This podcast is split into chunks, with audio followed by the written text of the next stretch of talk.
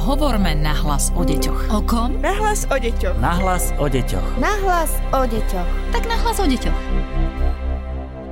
Sme radi, že ste si opäť našli cestu k nášmu podcastu Nahlas o deťoch. Pozdravuje vás Darina Mikolášová. Dnes to bude o motivácii, o tom, čo naše deti motivuje k učeniu, ale aj o tom, čo ich samozrejme demotivuje. A povieme si o tom, aké techniky môžeme ako rodičia použiť na to, aby sme dieťa motivovali.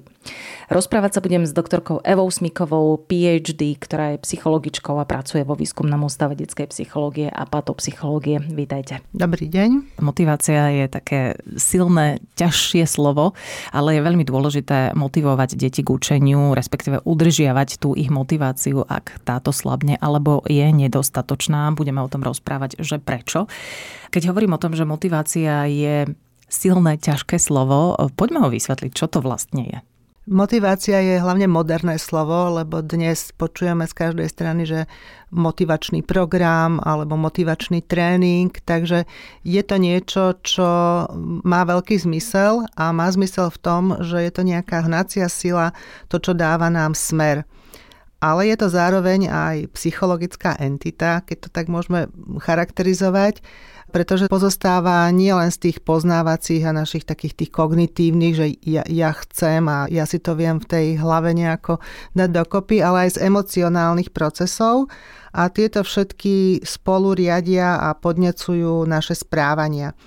Sú veľmi dôležité aj vôľové procesy, že akú silnú mám vôľu alebo slabú, či si viem niečo rozhodnúť a dať nejaké predsavzatie a sú to teda procesy uvedomované, ale aj neuvedomované. Tie motívy sú premené, keď hovoríme o deťoch na strane detí alebo na strane osoby, ktoré teda zodpovedajú za tie individuálne odlišnosti v prejavoch správania. Preto hovoríme, že nie každý sme rovnako motivovaní alebo k nejakej činnosti rovnako motivovaní. Často sú rozdielne motívy detí a motívy dospelých a dospelých to môžeme hovoriť, že rozličné u rodičov, u učiteľov. Takže je to veľmi taká zložitá, komplexná problematika a preto teda stojí za to sa s ňou zaoberať. Mm-hmm, preto o nej aj budeme rozprávať. Keď sme pri tých učiteľoch, potom sa dostaneme samozrejme aj k rodičom a k deťom vo všeobecnosti, ale z vašej praxe, ktoré problémy najčastejšie znepokojujú práve učiteľov v súvislosti s tou motiváciou a nedostatočnou motiváciou detí? Tak najčastejšie problémy sú tie, ktoré sú vypuklé a sú také ako v prejavoch veľmi silné, takže najčastejším je podľa mňa disciplína, ak teda nie je dostatočná a neumožňuje potom ten výchovno-vzdelávací proces ale sú to aj také problémy, ktoré sa týkajú nedostatku spolupráce. Učitelia sa môžu stiažovať, že deti sú nepozorné, majú málo snahy sa niečo učiť, neochotu k spolupráci, často to zvalujú na nejaké osobnostné charakteristiky, že to je ten, ktorému sa nikdy nechce, alebo počúva jedným ochom dnu a druhým von. A Učiteľi sa niekedy aj stiažujú na to, že deti nemajú dostatočnú podporu zo strany rodiny. A to vlastne tento podcast by mohol k tomu napomôcť, aby tí rodičia vedeli, ako motivovať svoje deti. Uh-huh, a ako s nimi pracovať. V tejto súvislosti sa chcem spýtať, je možné motivovať úplne všetky deti, alebo sú deti, pri ktorých tá motivácia môže zlyhávať, že je jednoducho ťažké ich motivovať? Ja si myslím, že je možné motivovať každého, ale nie každého je možné motivovať v rovnakej chvíli, v rovnakom rozpoložení psychickom a ku každej činnosti. Ak je dieťa, ktoré napríklad inklinuje k nejakému športu, tak je veľmi jednoduché tú motiváciu preniesť do nejakých dobrých výkonov alebo vrcholových výkonov ale ak je to dieťa, ktoré má prirodzene radšej vzťah nejakému treba z umeniu alebo čítaniu, tak e, ten dospelý, ktorý ho chce motivovať, musí vynaložiť väčšie úsilie a hľadať nejaké teda finty alebo motivačné faktory sa tomu hovorí, aby to dieťa zmotivoval aj k takej činnosti, ktorú nemá veľmi obľúbenú. Tak nám poďte dať pár takých fint. E, povedzme si, ako vlastne funguje taká motivácia tak e, motivácia sme hovorili, že je taká nejaká hybná sila alebo dynamizujúca a dynamizuje ten proces učenia. Má funkciu aj aktivizačnú, pretože privoláva taký aktívny prístup dieťaťa treba z tomu učeniu alebo k nejakému naučeniu sa e, textu alebo básničke a tak ďalej. No a potom teda môžeme hovoriť o motivácii vonkajšej, čiže táto je podnecovaná nejakými pobádaniami alebo smerovaniu k výsledkom činnosti a má skôr taký ten príkazový charakter. Že a, musíš niečo? Áno, alebo mal by si niečo, bolo by dobré, keby si to urobil.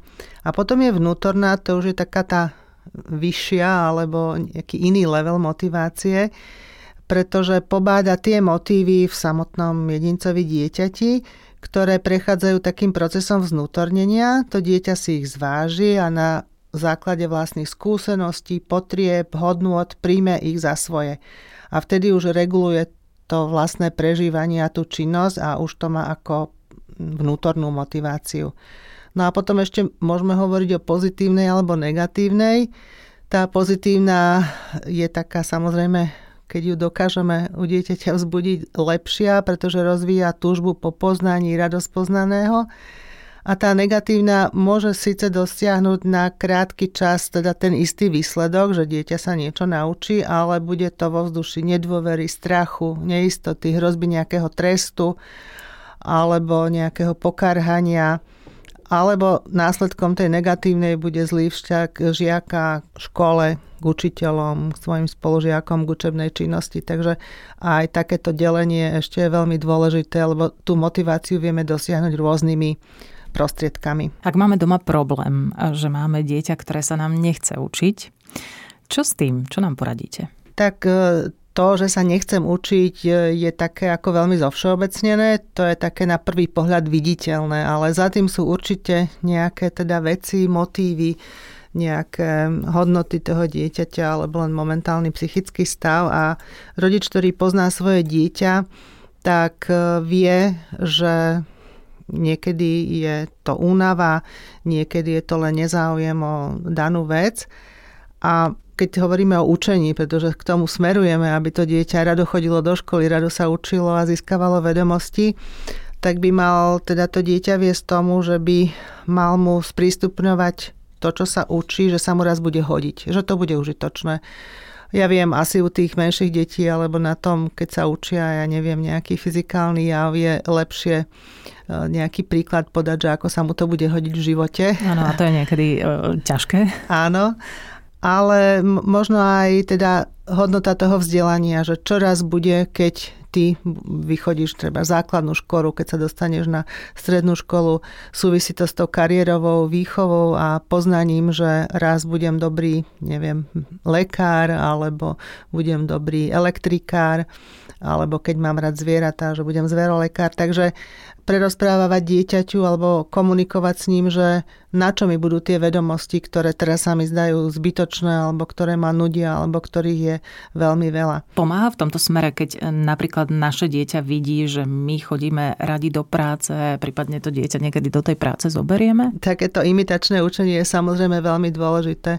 Tak ako my dospelí máme vzťah k rôznym veciam, napríklad k športu alebo k nejakým záľubám, alebo aj k tomu, či radi chodíme do práce práce, tak e, vlastne to sú všetko také tie mm, podne, podnety, ktoré to dieťa utvrdzujú v tom, že to, čo robí rodič je pre mňa nejakým príkladom alebo je niečo, čo by som chcel dosiahnuť aj ja. Samozrejme, že to dieťa takto nekomunikuje, ale v jeho obraze rodiča ostávajú aj tieto motívy vlastne dôležité preto, aby on vlastné učenie zvládal lepšie. Poďme ešte k ďalším hlavným motivačným faktorom, ktoré môžu pomôcť e, v tom prípade, keď sa naše dieťa ťažko učí alebo nechce sa učiť? Niekedy teda to učenie alebo ten motív, prečo by sa malo dieťa učiť, je preto, aby bol bol oblúbený zo strany učiteľa. To je hlavne u menších detí, ktoré teda ešte tú pani učiteľku na prvom stupni majú veľmi radi a vidia v nej osobu, ktorá teda je ich svetom a často sa chcú zavďačiť, že chcú byť úspešné preto, aby pani učiteľka ich pochválila, dostali nejaké slniečko alebo srdiečko alebo už aj teda nejaké známky do žiackej knižky. A aj keď učenie toho žiaka nebaví, usiluje sa držať so zvyškom triedy nejaký výkon, aby teda bol priaznivo potom príjmaný. Je to samozrejme aj kolektív tých žiakov, že ak je tam taká atmosféra podávať nejaký výkon, alebo byť dobrý, alebo v rámci nejakej triednej súťaže v nejakých vedomostiach e, súťažiť, tak aj to je dosť silný motiv pre dieťa, aby uspelo, aby bolo zaradené medzi tých, ktorí sa snažia a sú za to ohodnotení. Ale potom ešte môže byť aj to, že keď sa nebudem učiť, že budem potrestaný. To je tá negatívna motivácia, o ktorej sme hovorili, že teda budete mať nejaký dôsledok, či už zlú známku, alebo vylúčenie z okruhu kamarátov, ktorých tá látka baví, alebo ktorí sú v tom dobrí. Takže tá hrozba, tá negatívna motivácia častokrát je pre dieťa takouto motiváciou, ktorá ho donúti pozrieť sa na to učivo, aby teda prešiel som, aby som mal nejakú známku. Pretože pre dieťa niekedy je veľmi ťažké pochopiť, že nejaké integrály alebo nejaké matematické vzorce budú mu užitočné.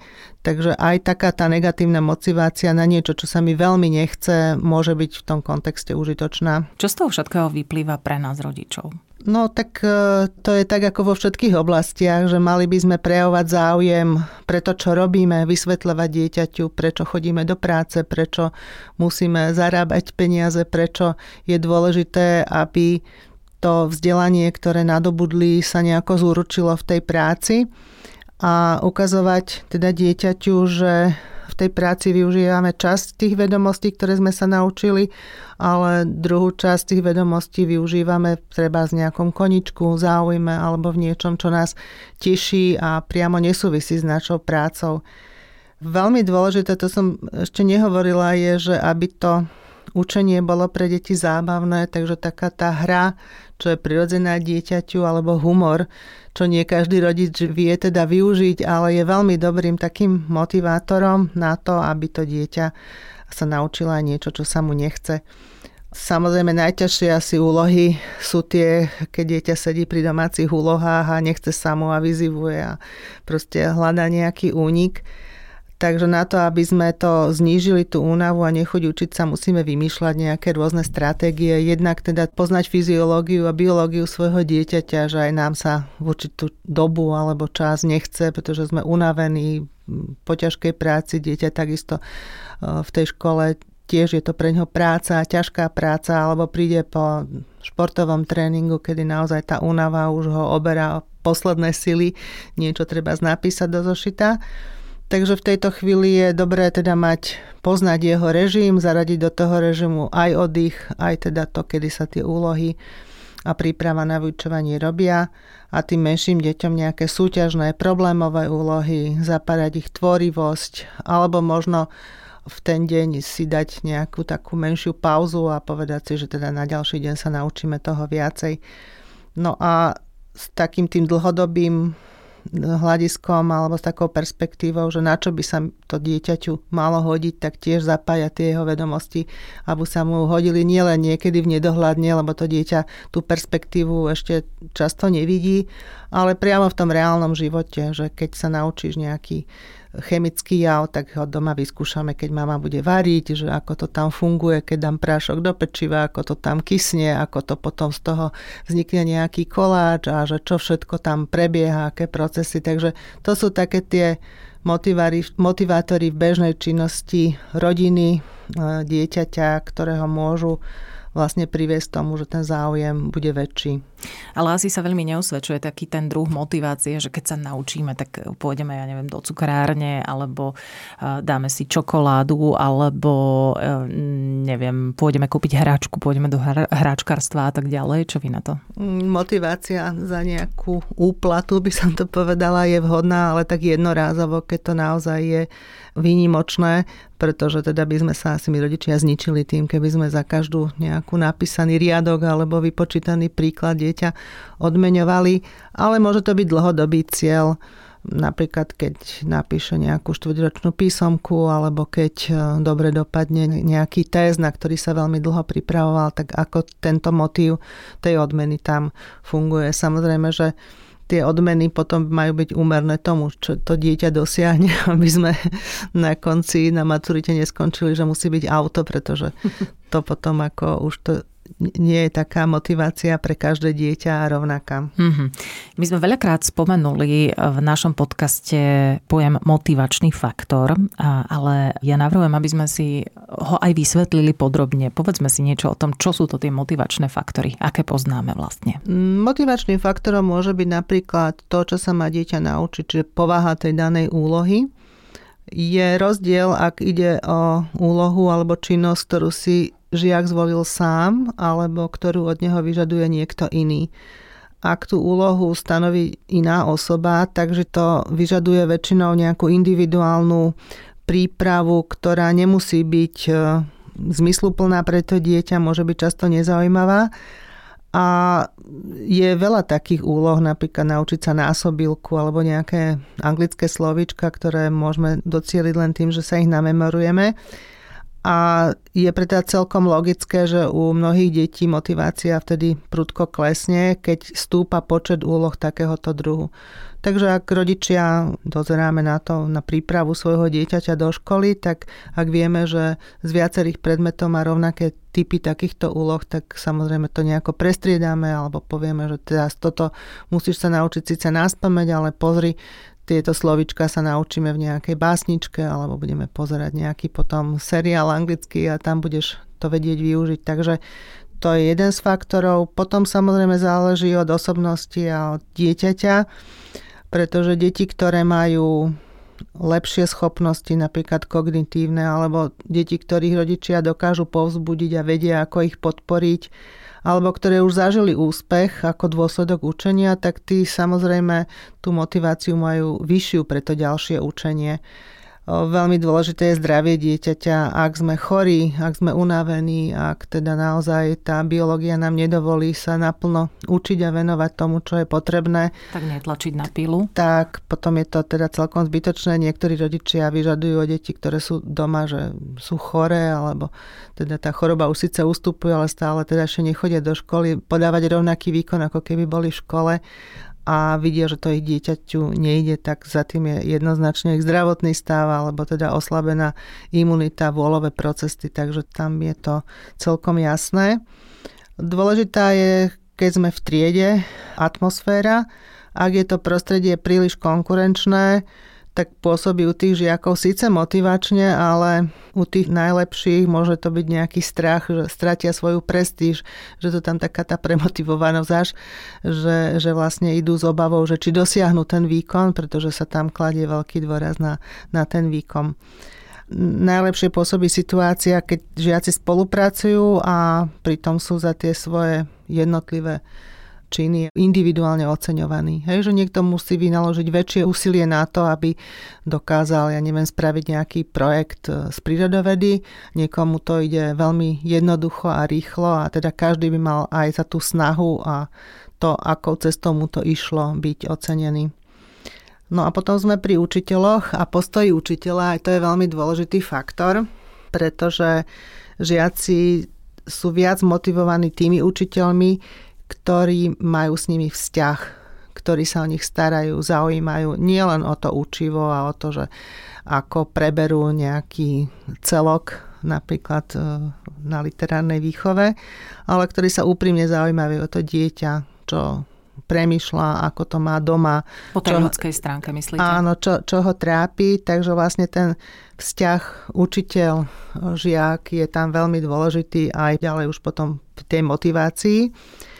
Viac sa darí učiteľom, ktorí aspoň občas odmenia aj tú snahu, že nemusí ísť o dobrý výsledok, ale vidia, že to dieťa vynaložilo veľkú snahu na to, aby získalo nejaké údaje alebo aby sa popasovalo s nejakou fyzikou alebo matematikou, aj keď treba tie výsledky na písomke nemusia byť teda tomu zodpovedajúce úroveň motivácie, možno zase nejako kliše, je teda spájaná aj s osobnosťou toho pedagóga. Či je to človek, ktorý žije tým svojim povolaním, mm. alebo len tam chodí si to odučiť a prebrať nejaký tematický celok a proste ako to tie deti veľmi vycítia. V tomto je ale horšie, že my ako rodičia nemôžeme zmeniť ten postoj učiteľa, alebo keď tak, tak je to veľmi ťažké. My nemôžeme zmeniť ten postoj učiteľa, ale môžeme sa s dieťaťom rozprávať, aby sme našli inú motiváciu pre neho, aby sa treba rado učilo, alebo aby do tej školy chodilo kvôli treba získaniu tých vedomostí, alebo aj kvôli kamarátom, alebo kvôli inému učiteľovi. Takže to je veľmi dôležité vedieť a s tým dieťaťom sa rozprávať o tom, že čo vlastne znepríjemňuje ten školský život a samozrejme, že nenájdeme učiteľov všetkých rovnakých a chvála Bohu za to, že ja si myslím, že väčšina ich takých, ktorých to učiteľovanie ešte baví a ktorí sú hrdí na svojich žiakov, keď niečo dokážu a preto venujú aj to úsilie tomu, aby sa to tie deti naučili. Ako môžeme my rodičia motivovať deti k učeniu a na čo presne pamätať pri ich príprave do školy? Aj o tom sa budeme rozprávať s doktorkou Evou Smikovou, PhD, psychologičkou Výskumného ústavu detskej psychológie a patopsychológie v ďalšej časti podcastu Nahlas o deťoch. Počúvajte nás aj na budúci pondelok.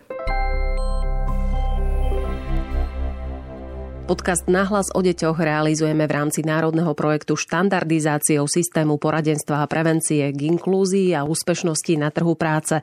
Projekt sa realizuje vďaka podpore z Európskeho sociálneho fondu a Európskeho fondu regionálneho rozvoja v rámci operačného programu Ľudské zdroje. Hovorme nahlas o deťoch. O kom? Nahlas o deťoch. Nahlas o deťoch. Nahlas o deťoch. Tak nahlas o deťoch.